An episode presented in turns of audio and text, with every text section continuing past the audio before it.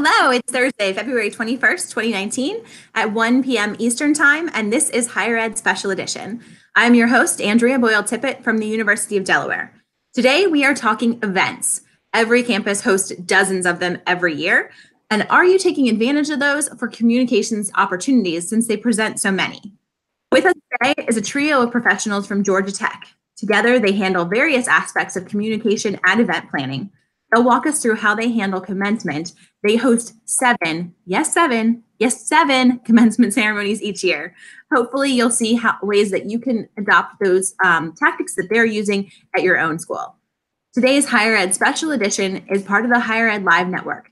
Episodes offer you direct access to the best and brightest minds in education. We encourage you to join the conversation, share your thoughts and questions with us via Twitter, and we'll discuss them during this hour.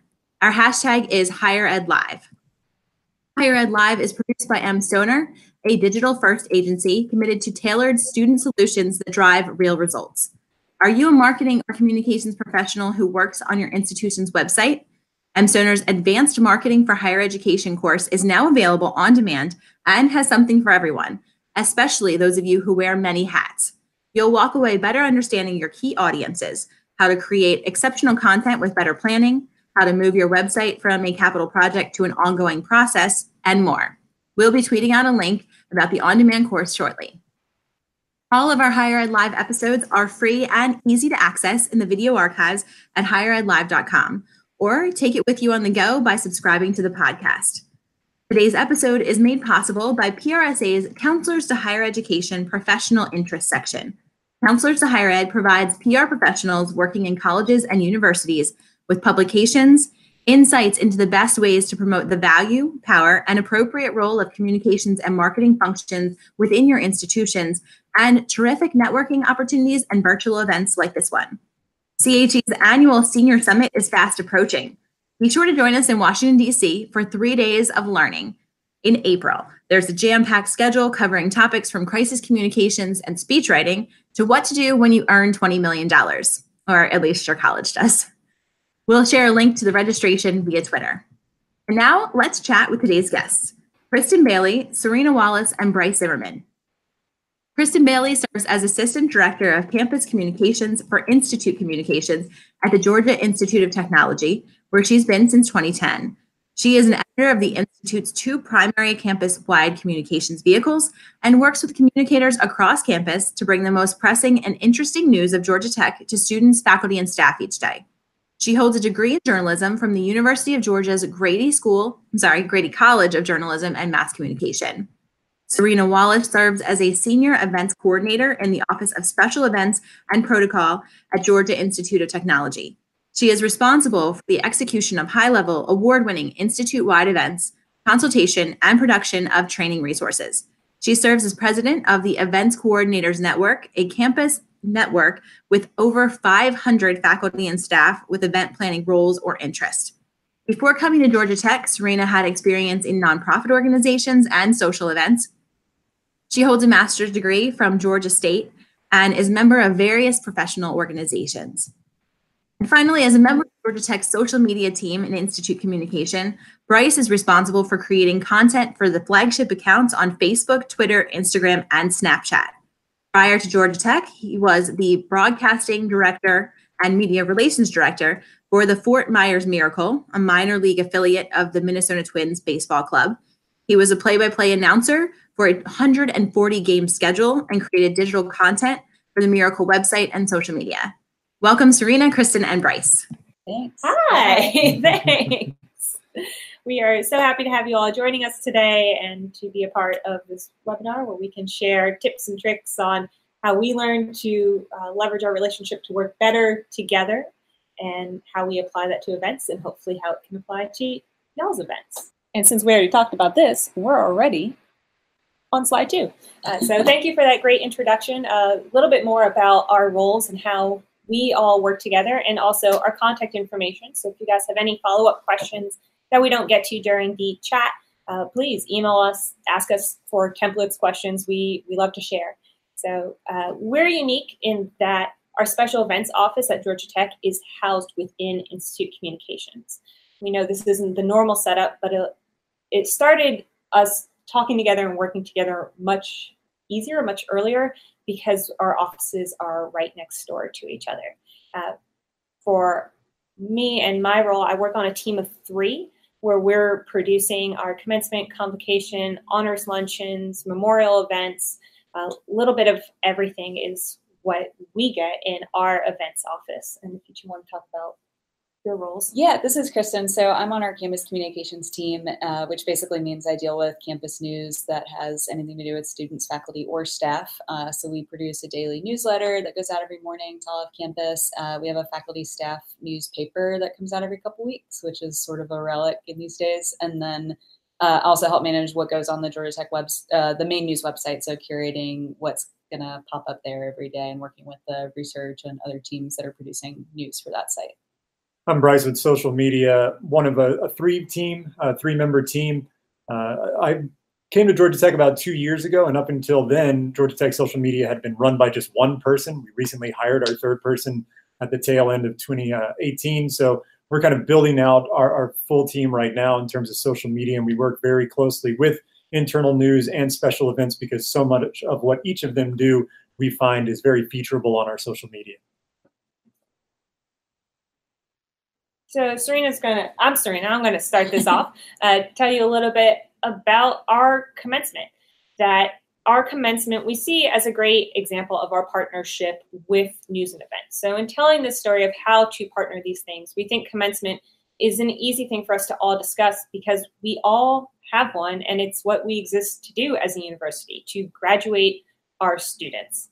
Our commencement, we host 3 in the fall and 4 in the spring. We have about 3,000 grads in the fall, around 4,000 grads in the spring. So we're seeing a lot of students come through and impacting a lot of our student body during this time. Another great thing about our commencement as we talk through how we work together is it serves as a great testing ground for us. Because there's so much content, so many opportunities, we can try a lot of different things out at our commencement and then scale to our different events. One example you'll see, we get stories about our students. Kristen will talk more about how we get those and decide on which ones to cover. But this was something we could then apply to our retirement dinner, where we're also getting stories about our attendees. Or Commencement Live that Bryce will talk about here in a moment. That's a great concept for us to engage our audience. So we brought it down to our student convocation, where we also have an audience kind of stuck in the arena as we're waiting to start our show. And so as we're going through things, if you all have questions you want to pose in the chat about how we try to scale things up or down for your university size, please drop us a note. Yeah, and I'll just interject that this kind of all started because we realized it was our 250th commencement a few years back, and we kind of realized, well, Serena took a stab from an events angle at doing things differently, and we wanted to do the same for news. We realized we weren't really doing much with it. So that's sort of where our partnership started, I guess. Yeah, and Bryce, anything? We talk more on our next slide. So this began, the game plan started, if you will. Yeah, with a large brainstorming session that I pulled together everyone I could in Institute Communications, which also was very helpful because most of our Institute Communications is voluntold to participate in our commencements. So they are familiar with the function, what's going on at this event, and they're also working with different audiences. Maybe they're helping to greet students as they come in for lineup, or maybe they're helping to direct guests to seating locations. So they've seen a lot of sides as well that us as event planners may not get to experience because we're managing other issues that day. But we came together after one of our commencements into a big brainstorm, and we said, bring everything you got. No limits, no budgets, what do you want? And we had some great simple ideas of why aren't we putting more on the homepage, to crazy ideas of how can a robot pick up grandma from the other side of campus and bring them on over. So we let it all, just had a great session to kind of talk through everything. And we also did a lot of benchmarking as well, that our campuses, we're all putting our commencement ceremonies out there. It's common for us to live stream. So let's see what everyone else is doing. See how that applies to our students, our culture, our audience. Kristen, do you want to add anything to that? No, I'll expand as we go later, I think. So from that large brainstorming session, we all walked away and tried to come up with our own goals. And for myself as the event planner, my first goal was to make the main page be commencement that week of. I want there to be no doubt that this ceremony is happening on this campus. Everyone should know this is coming, and they should be able to find the information they need to celebrate, or if they're coming, where to park. My next goal was to extend the life of the event. We spend months planning this, and to have it all happen in 24 hours, we want to make more bang for our buck. So how can we make this event feel like it's a multi-day experience, even though for each student attending, it's only a 2 to 3 hour event? And finally, we wanted folks to get excited. Like I said, this is why we exist as a university, to celebrate our students getting out and getting on to the next big thing that they can create. So we wanted that excitement to build, not only for our students graduating, but for our current undergrad students to be excited about when they graduate, and to remind our alumni about how great it was when they got to go across that stage and shake their president's hands. So this is Kristen. From a news perspective, our goals were kind of directly tied to what Serena's were. We realized that we wanted to go beyond the basics of commencement day. So we had kind of made a practice of, we would do a news release of who the guest speakers were and how many grads we would have and what time the ceremony was. And that was kind of it. So we realized that we wanted to highlight more about the people who were actually going to be graduating and faculty and staff to help make it happen. We also wanted, you know, in the same vein, we wanted to celebrate our community and our traditions. It's an old place, and we have a lot of traditions, and people are very into them. And we have a lot of people who, or a lot of students whose families went to Georgia Tech, who are legacy students, or maybe had a brother or sister that went here. So we wanted to kind of connect people back to, you know, why they love Georgia Tech and bring up that nostalgia angle at times. And finally, in the same vein, we wanted commencement to be special for everyone there. So we have a lot of faculty and staff who volunteer, like Serena said, and they go to commencement every semester. So we don't want it to be boring for them. We want them to be excited too. And then we want every graduate to have a really special day. And so we want to make sure that that is the case for people as they're entering into commencement week. So as Serena and Kristen have mentioned, and we all know working in higher education, just how important commencement is. And from a social media standpoint, of course, we saw that in very, very different avenues. And one of the things that we wanted to do in terms of creating a social plan for commencement was create some engaging content that can do double duty for us. We had this idea, and we're going to talk about it a little bit later, about what Commencement Live is and how that came into being. But we also wanted to put together a full plan from leading up to commencement to a few days afterwards, and creating content that we can use in multiple places and against multiple platforms. All the content and videos that we put together for Commencement Live, which is a television-style live broadcast that airs pre the commencement ceremony, we try to use production methods like certain time constraints, keeping under 120 seconds, leading with our best imagery, those types of production methods that we know enhance engagement on social media. Our next goal is one of the top engineering schools in the world, and with a campus renowned for attracting students with an innovative nature, we're using commencement as an opportunity to share those exciting and unique stories and really fall in line with our brand identity as Georgia Tech. How can we promote some of the amazing, fantastic things that our students are doing and generate that excitement throughout the entirety of our audience and all of our social platforms? Another goal that we wanted to have is that when people enter the arena at McCamish Pavilion, which is the basketball arena here at Georgia Tech where commencement is held, we know that we have a captive audience that is ready to engage in the festivities of the day. Commencement Live was this opportunity to kick off the ceremony by capitalizing on what would normally be dead or silent time or inactive time prior to the processional. So that was one of our key goals. And finally, we're fortunate enough to have multiple people here on staff that had experience in some live broadcasting and television production. So our goal was to create a live experience that was comparable to what you might see on a television style quality broadcast. And we'll show you some of that a little bit later on. So using all these different goals and ideas and everything we want to accomplish, we're lucky that it all came together into one list that we could all focus on and work on together. So we all wanted to interact with a wider community. We all wanted to actively curate our pre-show and engage our guests in the 90 minutes prior to ceremony start. We wanted homepage to reflect that it's commencement by having more content And we want to create commencement-related features that lead up to the ceremony, not just celebrate on the day of the ceremony. And to that measure, we will now show you how we play ball. So I'll give you a few examples of how this has played out for us recently. These are a couple of stories that we produced for our fall commencement this past semester. And the way these came about was actually through a partnership with Serena. So one of the things that she does, our commencements are ticketed because they're in a basketball arena. We have a limited number of how many guests each student can bring. So Serena and her team start communicating with graduates at the beginning of the semester and sending them an email that says, you need to RSVP for commencement if you're going to come, so that she can start getting counts of how many tickets go out and who's going to be there. So what we've started doing is piggybacking on that by including a short link, or a link to a short survey that is just a Google survey that says, if you want to tell us more about why you're excited about commencement, do that here. It basically asks, you know, your name, your major, where you're from, what you're excited about, what's something that you're going to miss about Georgia Tech. We ask a couple of other things if we're looking for different types of stories. There was one semester we wanted to try to do something on first-gen students, so we threw a question in that said, are you a first-generation student? So just, you know, maybe 5 or 6 questions, we keep it short. And that is kind of how we initially start gathering stories from those students that are going to be graduating that semester. So we've actually already done that this semester, and the numbers continue to go up. Last semester, we got a total of 22. This semester, we've already got 24, and we haven't even started doing any actual commencement outreach or anything yet. So that's been very effective. These two students both came from that.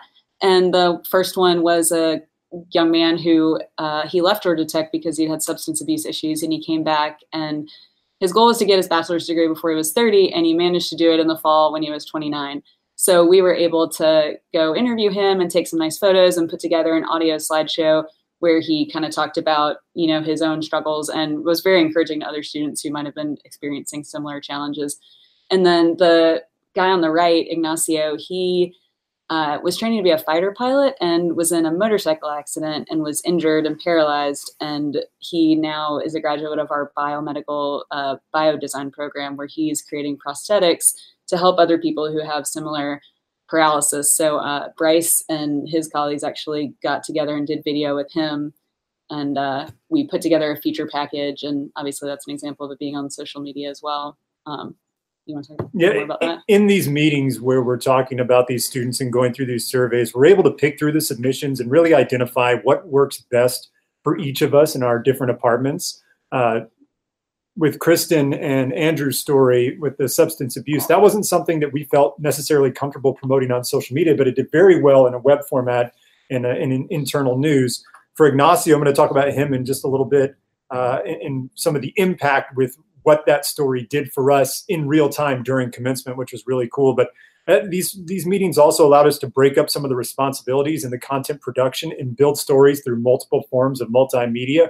For the social media side, a lot of times we focus on creating video content, but we have a stable of photographers and writers that do fantastic things that Kristen works with intimately. So we can build to these features that come together through, you know, 4, 5, 6 people working on them, different content pieces, throwing them together. We've got a place for them on the website that's kind of their home, but then we can also pick different parts of them, different content items that we think will work specifically for social, and use those to promote those stories. By creating these pieces prior to commencement too, we also know the stories intimately, and we can figure out how to best place these stories when we're leading up to the event and also within Commencement Live. And what I mean by that is we know when to place them as far as leading up to commencement to drive some excitement coming up to the day, on the day of, in order to get eyeballs onto our social media that will help us generate more content throughout the day that increases our engagement, and post once the event is over, going into those really slow weeks in December or in May where you don't have a lot of content being generated. We can continue to tell the story of Georgia Tech for days afterwards. And for instance, Ignacio is a great story. Kristen talked about him. I mean, he's a young man. He left Cuba at the age of 4. His father won a green card lottery. He comes here. His mother had passed away when he was still in Cuba. He's going to be a fighter pilot, gets paralyzed, and has this life-altering injury, but it puts him on a different path, and really a path that we feel is in line with Georgia Tech's brand identity and what we think that the Georgia Tech can do for someone and what they can do for Georgia Tech as well.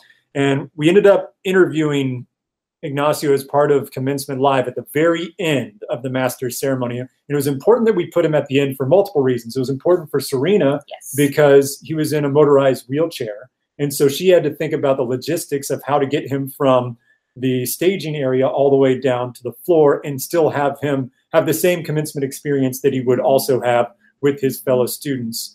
But it was important for us too, because this was kind of our reveal. I mean, this was our big story. This was our biggest triumph that we had. And by interviewing him at the time before he went down, he actually got an ovation, a standing ovation that he didn't even know about back in the freshman gymnasium where he was staging. He had no clue that that was going on. He got an ovation. And then during the commencement ceremony, when he used his motorized wheelchair to move across the stage, and also our president and actually had mentioned him in the speech as well. So he received another standing ovation that he experienced that was probably close to a minute long, that just created this really special effect for not just the people there, but the people watching online. And it kind of brought it all together with this really symbiotic approach of how we create content to how that can impact our audience in many different ways, whether that's in real time or later on consuming through social media. So that was a really important piece that we did, that we felt connected on so many different levels and showed exactly the power of what you can do by enhancing your engaging content for commencement. Yeah, there's normally one or two students who will see, based on the coverage that Bryce or Kristen has done, they're getting an extra applause or a standing ovation at ceremony. And that's another clue to us that they are engaged with these pieces, they are connecting with these pieces, and they're still paying attention when we're on name 1,203. They're still paying attention to what's going across the stage. So that's a good sign for us. And when you're talking with your event planners about how to get in their emails or get these links sent out, you know, we're using MailChimp, so we know exactly which emails they're clicking on. They're clicking on the RSVP email. They're clicking on the ticket email. So we're making sure to place a link in those top red emails that are getting something ridiculous, like a 70% open rate. That's the email we're putting the link for Kristen's Google form to try to generate those story content, which is also great for us because it's early in the semester. So when you're working, go to the next slide. So when we're talking with your event planners, when you're talking with them, you know, ask them what they're sending out to their students. Ask them how they're connecting with this group, because they're sending them something, and that's a great opportunity for you to get this information. So Ignacio's story is awesome. Y'all should, I think that the link has been tweeted out by now, but if not, you can go find it on our news site or on our social media posts or on our YouTube channel. So I'm going to talk about one that's a little more lighthearted that we started a few years ago. And basically this became a thing because of this guy who's our provost, who wears regalia that is interesting, we'll say. And people asked about the ruffle. What does it mean? Why does he look different? So we took it as an opportunity to talk about regalia and what it is and why we wear it, because most students just know they got to go get it from the bookstore, but they probably don't really think about why they wear the mortarboard or their gown. And so we did a feature where we took photos that were sort of Vogue stylized fashion shoots with all of our deans and our president and our provost, and just highlighted their regalia. And it was another fun thing to do during commencement week. It also was a chance for students to make sure they know what their regalia looks like, and you know, if they're going to borrow one from a friend who graduated 3 years ago, maybe make sure it looks the same, because it might not. Like this semester. So yeah, we're changing, you know, a minor color feature on the regalia. So we're gonna reshoot photos this semester with new ones. And we actually have updated this. We've had a couple of deans switch out, so we've taken new photos with new deans. And we're going to kind of do a second iteration of this spring, where we take pictures and do something similar with faculty who attend commencement a lot and have interesting regalia, but aren't necessarily a dean or, you know, a executive level type person, but just someone who has colorful regalia, because it's one of those things about the ceremony that's fun and we want to kind of call out. It's kind of like, if you remember, for the creation of this type of content, it's kind of like, I think it was NBC, like if you haven't seen it, it's new to you. Mm-hmm. You know, it's important to note that every commencement cycle has a brand new audience, both on the live broadcast, on social, coming through the web hits. And that's the advantage of cyclical and repetitive events for college campuses. Yes, we do 7 commencements, and that may seem to get monotonous, and it may seem to be kind of the same thing when you do 14 or 21 commencements in 2 or 3 years. But you have the opportunity to freshen and spicing up some of the content items every so often, and they still perform remarkably well because the perspective of the audience has changed ideally from prospective student to current student to graduate to alumni. And the perspective of parents has changed throughout that time as well of these current and future alumni. So it's just something to think about, that if you're kind of tired of the messaging that you've had, you can just repurpose it in a different way and come up with a new story angle. This is one that we've also seen our deans share on their personal Facebook pages because they like seeing themselves in fancy photos.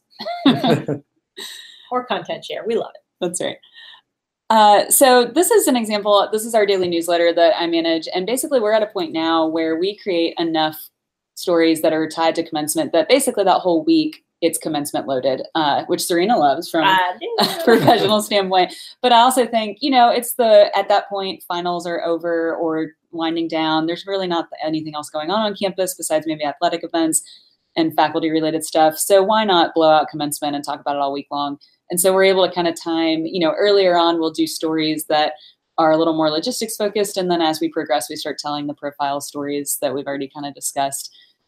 So these are a couple examples of that practical content that we do. This is something that arose out of a need when we had a lot of construction on campus. And one of our main landmark buildings, Tech Tower, it's our original building on campus. It was roped off or fenced off for over a year being renovated. And at the same time, our little historical marker around the corner was also fenced off, and campus was just kind of torn up. So we took it as an opportunity to showcase where are some other places you might take your graduation photos, because you can't take it in the place that most people would like to. So it was a chance to showcase the prettier places on campus. We're in the middle of downtown Atlanta, so we have nice skyline views depending on where you go.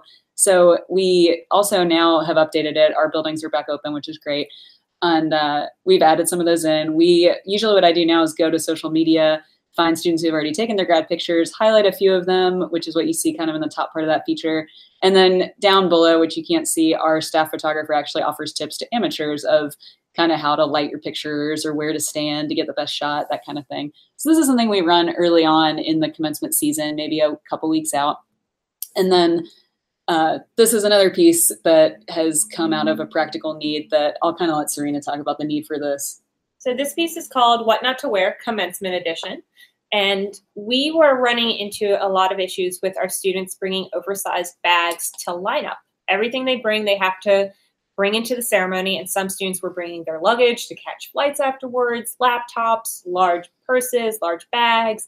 And we couldn't have that in there. And it was causing students to be late. We had no storage, and our security team was having a lot of issues with it. So they came to us and asked us, how can we communicate this different? And I'm not a communicator, I'm an event planner, and being housed in Institute Communications, went talked to the news team and said, how do we do this? What's a good way? And that's where What Not to Wear came from. It allowed us to focus on what they should do more than what they shouldn't do, but also mentioning what they shouldn't do. And this year we're moving to a clear bag policy in our venue. So this will be a very important piece for us to discuss what not to wear, what not to bring, how to prepare, and a little bit for their guests as well. And yeah, and this, I mean, it was born out of a need, but it has been our most trafficked news item on our website for years now. And it's probably because people Google what to wear to commencement from many of your institutions, and they show up here. So it has been one that we put the effort into once. Now we just look at it every semester, update it if we need to. Like Serena said, this year we'll have to approach clear bags and talk about that. But it gets highly trafficked because, like Bryce said, there's a new audience every semester. They need to know what they're doing, and they're not getting that glued into the minutia of commencement until they're actually going to graduate. And we do know they're reading it and they're looking at this because we saw a significant impact in our commencement ceremonies. I do not have luggage coming anymore. We have much more sensible shoe choices coming. We saw way less bags, way less issues. So we know they're reading it, and that this was the best format, because even though it was on our commencement website, it wasn't getting the attention that this news piece gave it. From a social standpoint, we totally piggyback off of everything Kristen does and the internal news team. So the way that our timeline works is, as Kristen is kind of pumping out some of this content early on, we're still in a phase on our day-to-day actions where a lot of students are going through finals. They're, you know, if we're 2 to 3 weeks out from graduation, there's still a lot of school left to be told. And with the shelf life of social media, not quite as long as what you put on the web, we're still focusing on that type of content production, at least from what we're posting. But about 2 to 3 weeks out, we do start scheduling video interviews with who are going to be our subjects for Commencement Live. And we start thinking about the content that we want, our entire rundown for Commencement Live. And we use that a lot with our social. And then we slowly start to leak out some of the stories the week or so leading up to Commencement. We often cross-promote and coordinate with Kristen's Daily Digest and the internal news content and make sure that we're putting that out as well. Specifically, we find the most engaging content, like what not to wear. That's probably going to go out on Facebook, but some of the other smaller items we'll put out on Twitter. We'll find ways to link to them on Instagram through Instagram stories, but we'll kind of hold back on Facebook except for our, kind of our key items that we want to focus on that week, whether it's informational, whether it's to help out with sending out information so it helps Serena and students know what they're doing on Commencement Day, or if it's also a story that we want to promote leading up to Commencement. And this really allows us to utilize the stories for Commencement on the front and back side of the event in addition to the day of. All right. Commencement Live. Go for it, guys. All right, keep rolling. Commencement Live. So basically what Commencement Live is, and we haven't necessarily shown you this yet is Commencement Live is a 1-hour pre-show that we do live inside McCamish Pavilion, the basketball arena where Commencement is held. And we do it as a television-style broadcast. And we will line up students to talk to. We have featured content packages, video packages, that we will preload into the infrastructure, the video infrastructure that they put in at McCamish Pavilion. And we can use those to play and entertain the audience for an hour. And basically, this was born out of one of those meetings. And Serena, I know you, I wasn't here when Commencement Live started, that's right. But I know you were. And it was just kind of this idea that popped up as we've got a couple thousand people out there doing nothing for an hour. We do. And we're in a basketball arena. We were tired of fighting being in a basketball arena. I'm watching them get churros and deliver them to their students on the floor. So why am I denying what we are? And like Bryce said, we had the infrastructure there. They have the cameras. They have the experience. And it was a little work talking with our athletics department and getting them on board and letting them know this potential. But they weren't doing very much during that hour and a half either. So in talking with it, we realized we had such talent on our social media team and our news team that we were not taking advantage of. We were able to supply them with our RSVP list so they could get an idea of which students were coming that they already had packages made on and how they could maximize that during that 90-minute pre-show. So as Serena mentions, we do a chunk of videos in the weeks leading up to Commencement, and that's always a burden. I mean, we've got about 10 to 15 work days to try and schedule 8 or 9 interviews per Commencement that we want to make sure that we've got loaded up, ready to roll on that day. But we also cross-reference those graduation lists with some of the stories we've done, not just from the last year, but years. Yeah. I mean, sometimes we've talked to freshmen in their first year, and they roll around for Commencement 4 or 5 years later, and it's fun to catch up. And this was them as a freshman. This is what they're doing now. And what we'll do is we'll play the package, the video package, and then when we come back to the live camera, and you can kind of see in the picture on the slide right now, that is Director of Social Media here at Georgia Tech, Stephen Norris, interviewing someone that we have already rolled a package for. So we've introduced them. Now we catch up to them. We do a quick 2 questions. We've tried to cut that down. It used to be 3 or 4, but we found the faster we move that the audience stays engaged longer. So we'll do a quick couple questions with them live, and we move on to the next one. We try to get about half of our show content in each ceremony from already created stories, and then go out and get the rest of it with those surveys that have been filled out a couple of weeks before. Additionally, we also have some evergreen and recent news content to give a fresh and different look to the broadcast. So every now and again, if we've done something really remarkably in research, we'll play that. We'll try to roll that into someone who is maybe a major. So if we're doing something on bio and nuclear engineering, we might have biomolecular and nuclear engineering. We might have a story that correlates to that or research that's been done at Georgia Tech. And that just helps us break it up from being face. And also, it spreads the message of all the great things that we're doing as an institution.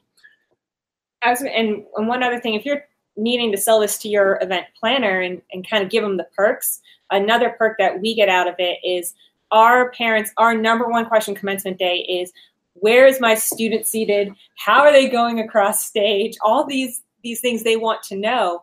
And we put up, once again, we put on our website, but they're not paying attention. But they are paying attention when Bryce is walking the floor 5 minutes before ceremonies start, pointing it out, saying which colleges are coming out of which doors, walking them through how they're going to go across stage. So it's a great chance for us to share the logistics with our audience.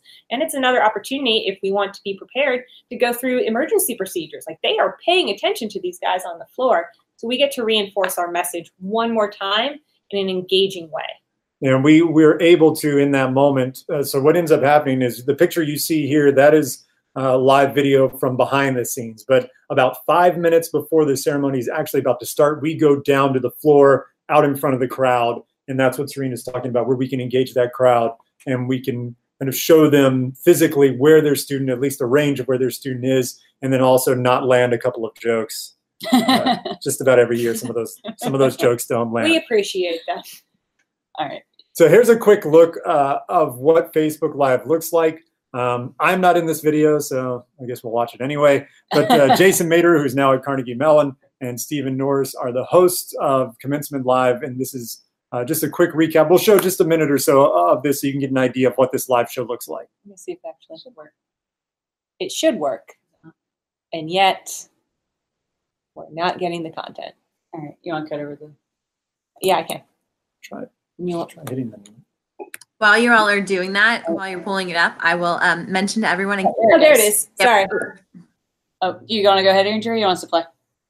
One second. I'll just let everyone know if they do have any questions that you can tweet and using the hashtag Higher Ed Live, and we'll answer those questions after you wrap up your presentation. Thanks. All right, let's see if this works. Hey.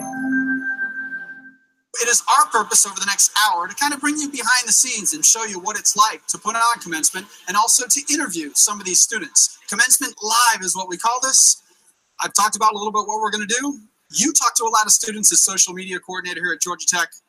What are the feelings from them about Commencement? You know, I think Commencement is a really exciting time. It's kind of the culmination of all the hard work that you've put in here at Georgia Tech. Our first interview is going to be with someone who took on a very male-dominated field, finished her master's as a mother. So take a look at this video. I chose building construction at Georgia Tech because it had strong credibility within an industry that I'm a part of. You're in a field that is... predominantly male dominated. And so what has it been like taking on that major? It's been very interesting. I've learned a lot. Welcome back to the Zelnack Center. I love the announcements. So what they're doing is they're telling students, if you've just arrived, go find your name on the sheets over here, get yourself a name card, fill that thing out, and then it's... So what Jason is doing right there is something that we end up doing a lot of, though this has been scripted down to the minute. We also recognize that it's a live show and there's a lot of different energy that you encounter during an hour leading up to Commencement.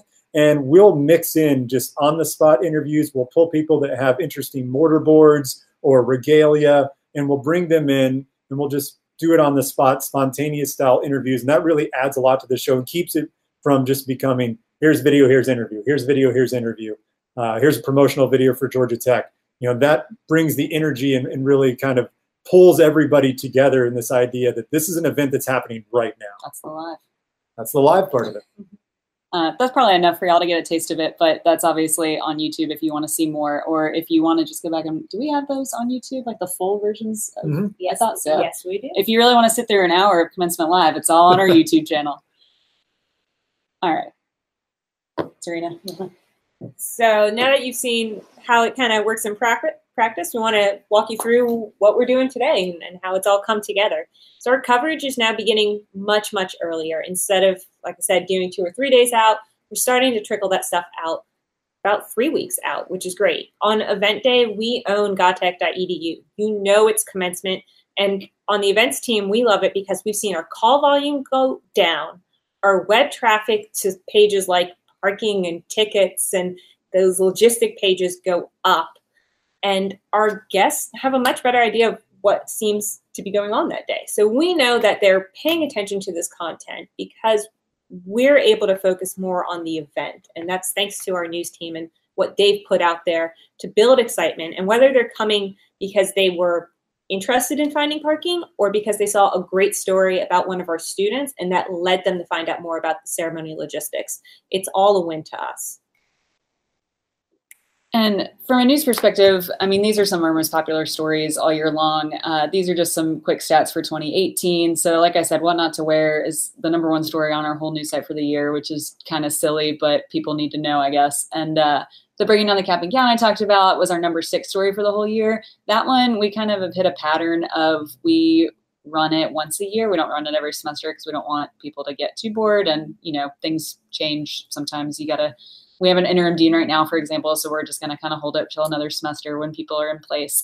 And then within our feature stories, so we put out obviously a lot of just general news releases on all kinds of stuff. And then we do a lot of different features as well, which includes some research, student life, all kinds of stuff. But for the year, the Cap and Gown one was #2, which we produced 4 years ago now. And then I didn't talk about this, but another feature we did, Celebrating Small, was #6, which I think that we actually did that in spring 2018. Sorry for the typo.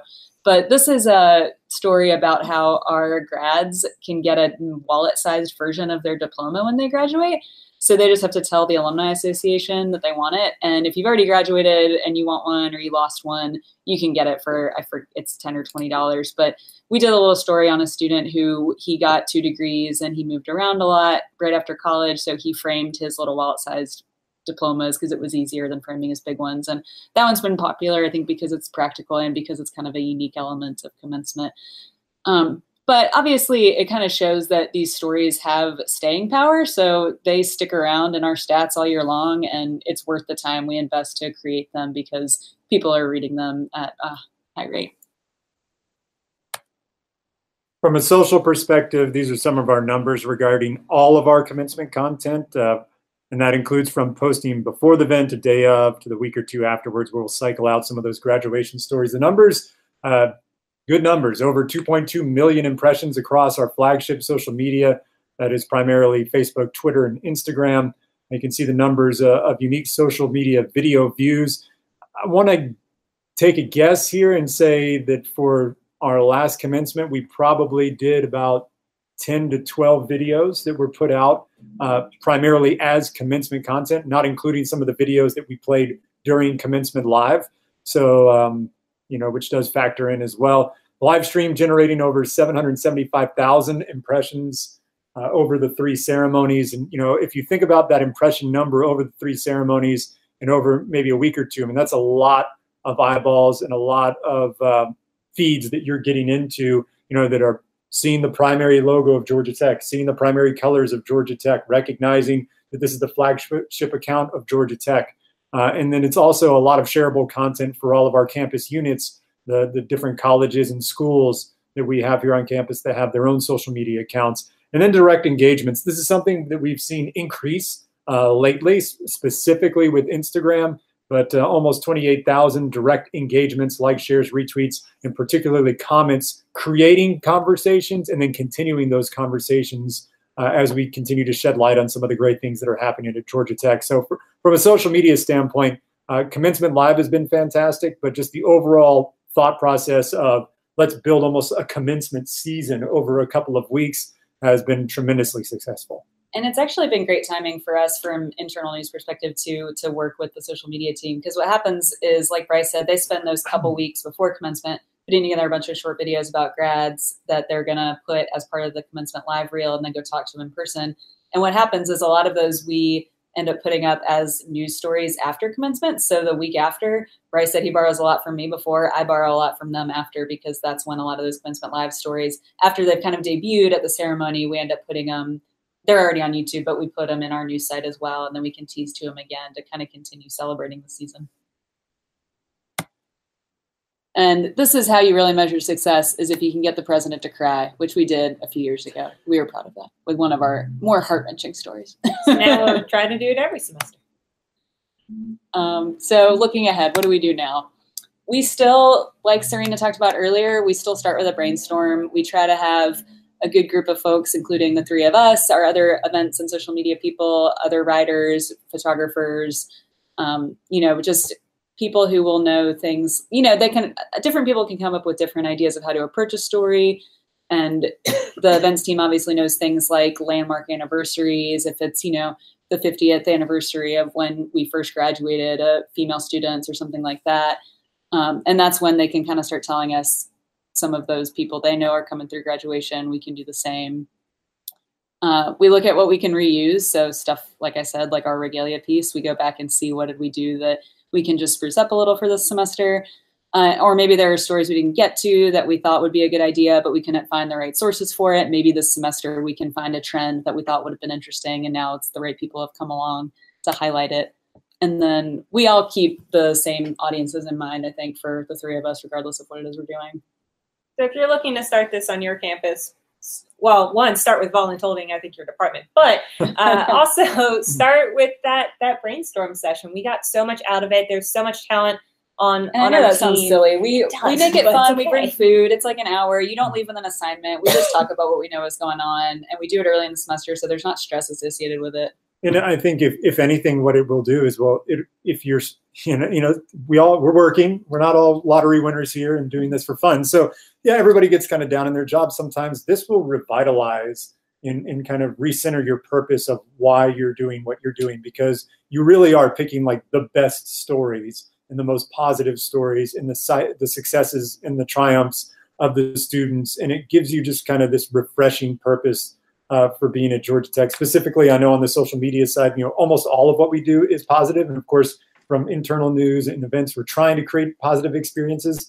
But, over the course of a semester, there are things that happen that you have to report on, that you have to send out. And this is just one of those moments in time where everybody is excited for the future and the possibilities that are ahead. And I think it's a good time when you get together in those brainstorming sessions. We get kind of a head start. We're like 4 weeks ahead. We're pepped up on all the commencement stories around the office, and it doesn't feel as much like work. That's right. And I'm going to say, Bryce, you can talk about how we don't need a lot of camera. Like we're lucky to be in a venue that has it, but a cell phone and Facebook Live could do this too, right? Yeah, so if you happen to have come across Georgia Tech and what we do in our social media feeds, we do a lot of Facebook Lives. One of the reasons why we do that is because the engagement is good and we have a very active and engaged audience base, but also because the technology is really accessible. We use our cell phones to do all of our Facebook Lives. And while you may not be able to do a commencement live where it streams through whatever your arena you're in, say your institution doesn't, it's not your home institute, or you can't get the athletic department on board, a convention center. You can find ways to still do things on your social media channels that mimic what we do for Commencement Live and engage the audience that can't be there, the grandmothers that can't be there, the grandfathers, the uncles, the aunts, the best friends. You can find ways to get them involved, and you can actually be much more interactive on social media. So during your Facebook Lives, you can have someone who is shooting, someone who is on camera. If you can find someone comfortable enough, you can set up 4 or 5 interviews, do a 30-minute show. And then you can also, if you have enough people around, you can have someone that stands back and comments back and interacts with the students or interacts with the audience in real time. And those are ways just to do something a little bit different, to give a behind the scenes look and start off your own live.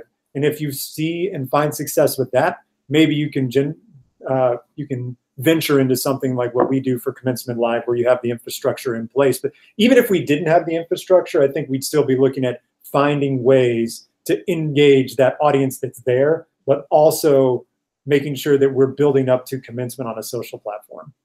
This year, or this past semester, I remember we had enough manpower on the social media team now to do a little bit more man on the street. And that's something everyone's familiar with, that format. It's easy for a guest or a student to kind of jump in. But I remember Bryce being in the crowds, looking for those families that had the crazy T-shirts, the largest signs, even though they weren't supposed to bring them in, but that's okay. And seeing what we can do to get the audience excited about their students as well, and finding different ways for us to do things that an audience can relate to, can understand quickly, and engage with in the moment. We don't have a slide for this, but this question almost always comes in is like, what equipment do I need aside from a cell phone? There are plenty of ways that you can get cell phone audio from your cell phone into a wireless device where you're using a handheld microphone. So you can look that up. It's very basic, just cell phone, how to get audio from my cell phone, from a microphone.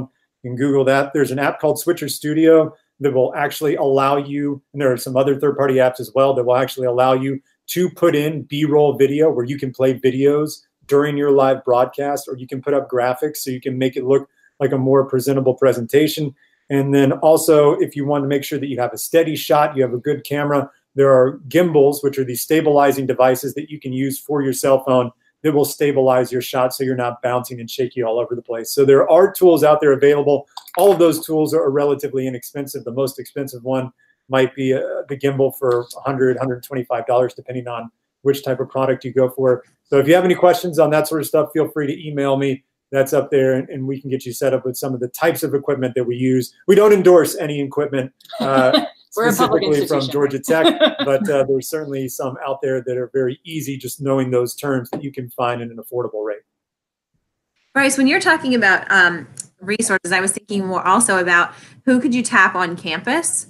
Can you talk about, you know, maybe if you have a smaller team, who you might want to tap to get involved manpower-wise? I'm also thinking about the fact that it's a little bit difficult, as I find doing this webinar, to host something live, right? So you're looking for somebody who might have a certain skill set.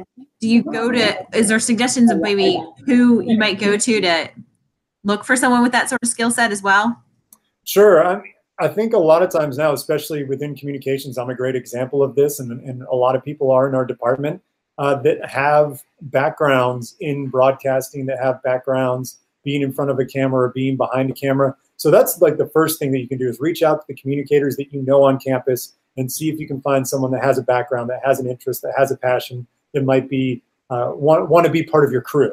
Then the next thing that you can do is... I would even interject to that. We don't have like a journalism school or a broadcast school, but some of you might be at universities where you have faculty who have that expertise if you don't. So students, like we don't have as much of that. So we have to rely on our staff, but you could have different options. I was even thinking about if you have a theater department, you might be able to find somebody who at least has screen presence. Yeah, absolutely. We and then the other thing that we do as a social media team is we employ, 5 or 6 students each semester. Most of them are taking photography, but as the course or are taking our photos, but as the course of the year goes on, we try to kind of school them up on some of the skills, being comfortable, hosting some Instagram lives or doing Instagram stories where they're putting their face on camera. And you can kind of train them up to the point where maybe in the future you might have a little workforce there for a couple of years, a couple semesters, where you might be able to use them and be comfortable with the type of work that they might be doing to represent your institution. You can also look at, it's certainly conceivable that you might have a creative services team or a video team at your institute that might have at least the equipment that you could use, if not the manpower, if they can't dedicate it to, but certainly worth asking the question, I want to start something that's a live broadcast. What do I need to do? And do you have the manpower or the person power to be able to help us? And that leads right to a question that came in from Twitter. They were asking who shoots and edits the pre-recorded videos that you use? Is it your video team? Is it social media team? And then also suggestions for people who might not have the same sort of resources. Well, I think that's a fantastic question. And really what we do have kind of a collaborative effort. Some of the videos, especially the evergreen content or some of the videos that we'll post throughout the year that may come from research videos or, trying to identify key themes that we want to represent Georgia Tech. We can pull those a lot of times from the video team. We do have a video department here in our Institute Communications that's housed, and we can get in contact with them and make sure that we have those assets. But as far as the student interviews go, and even some cases, the student stories, a lot of those, almost all of them, are being produced by myself and the social media team. In the past, we have had members of our news team that were certainly capable of doing those types of videos. But as of right now, there are only 3 of us in the social media team that are doing videos, but we are creating them ourselves. Okay. Another question that came in is, how or is the Alumni Association involved? Our Alumni Association is separate from us, so they are working with the events office from how to get in contact with students. They're doing their own set of events. They're not as involved in the day of commencement as they may be at other institutions because to us, they're a separate entity. And sure. Go ahead. Oh, I was going to say, for us from a story and video perspective, since we're focused on current students, we don't end up they don't have as much of a connection as they would if we were looking for grads. What were you going to say, Andrea? I was just thinking that they probably can piggyback a lot, you know, depending on the situation with the organizations, but, you know, they might be able to repurpose particularly a lot of the social content, but also probably, you know, if they run their own websites, they might be able to partner with teams like yours to repurpose the content that you're putting on your channels there as well.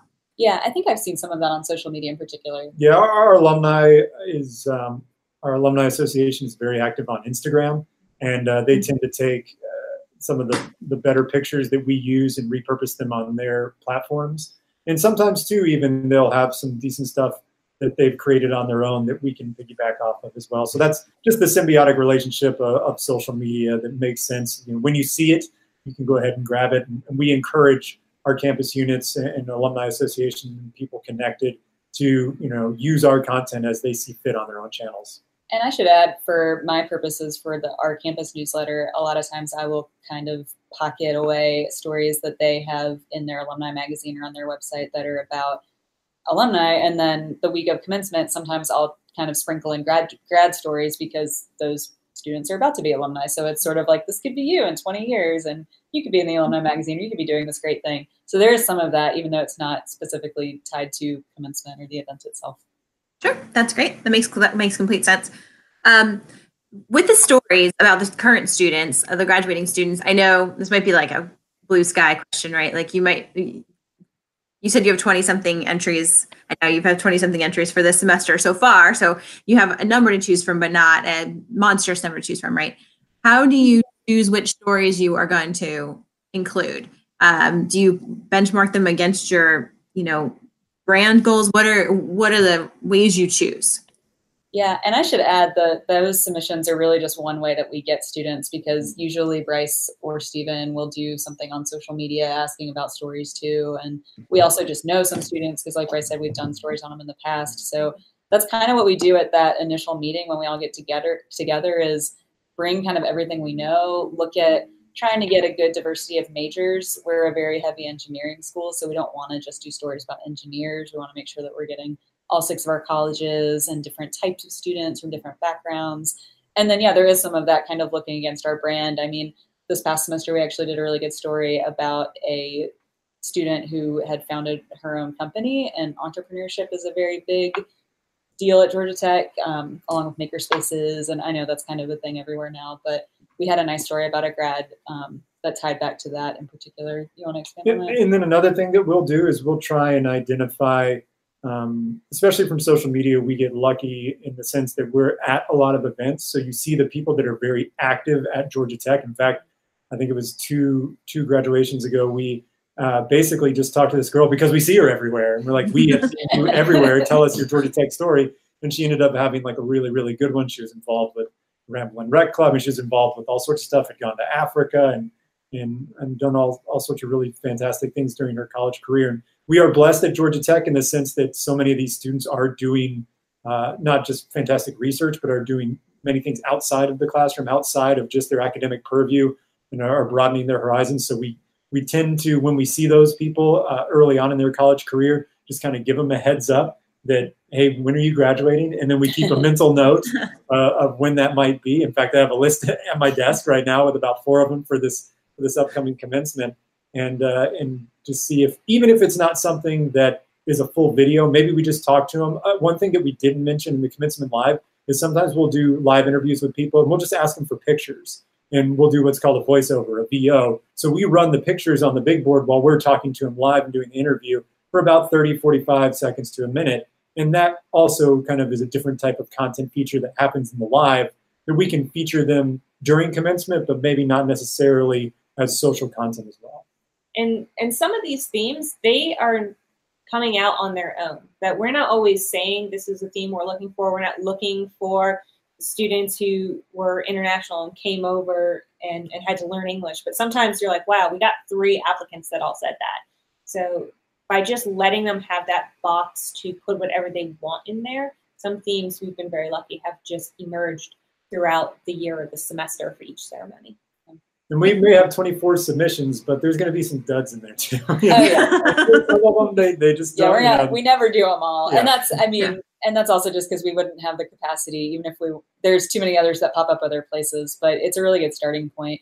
Another thing that we kind of didn't mention in here was we're all in our central communications office, but we will work with communicators in colleges and schools to try to make sure we're getting a good representation. So again, we're not going to do a story on every single school because that would be crazy, but we will at least try to make sure that we're getting a good diversity of majors and different types of, you know, backgrounds, geographic backgrounds, that kind of thing. So sometimes we may be like, we don't have anybody from liberal arts this semester, and we will go do some digging either in Serena's RCP lists or through contacts on campus to make sure that we're covering all our areas. Yeah, and if there is an advantage of having 7 commencements in an academic year, it's that you can fit in stories from just about everywhere on campus over the course of those 7. And that is always the goal, because everybody's always trying to tick every single box in higher ed. That's right. So we're out of time for today, but I think this has been an amazing discussion. Thank you so much to our guests, Kristen Bailey, Serena Wallace, and Bryce Zimmerman. And thanks as always to our program sponsor, PRSA's Counselors to Higher Education. Don't forget to follow and engage with us on Twitter, Facebook, and LinkedIn. We appreciate you joining us for this special edition of Higher Ed Live. Have a good day. Thanks for having us.